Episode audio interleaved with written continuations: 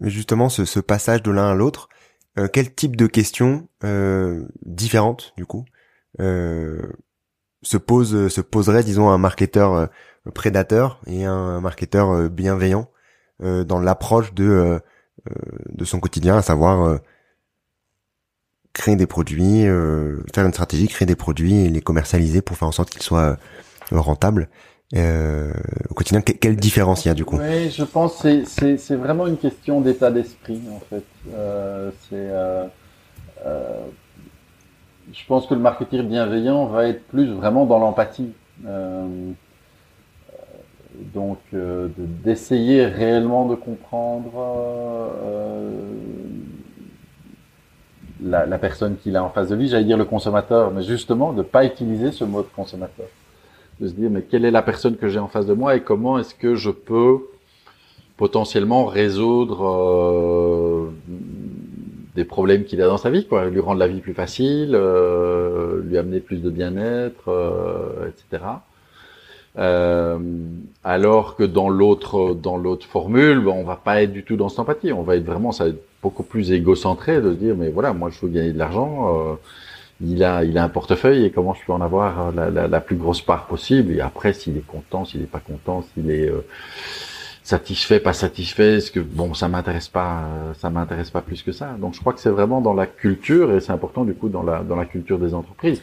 Alors, attention que ça suffit pas. Hein, donc, euh, moi, je plaide pour un marketing bienveillant.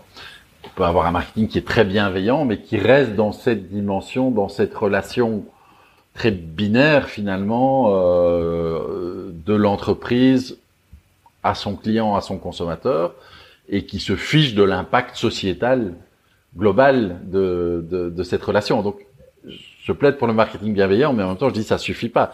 Il faut être bienveillant par rapport au, au, mais il faut être aussi bienveillant par rapport euh, bah, à la planète, euh, par rapport à l'ensemble de la société, euh, et, euh, et donc faire cet équilibre, c'est ce que j'appelle un peu le ménage à trois, c'est-à-dire que les gens de marketing ont été euh, brainwashés hein, depuis qu'ils sont qu'ils ont commencé leur métier pendant leurs études de dire ce qui compte c'est c'est l'obsession du client. Voilà, il faut que tout tourne autour du client, tout tourne autour du client.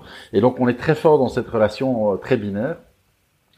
Et le, le, développement durable, il nous dit oui, oui, mais attention, oui, effectivement, il faut être dans cette relation, évidemment. Hein, parce que si l'entreprise, l'entreprise, elle a toujours bien répondre à un besoin, donc elle doit être dans cette forme d'empathie avec son client, sinon ça, ça va juste pas marcher.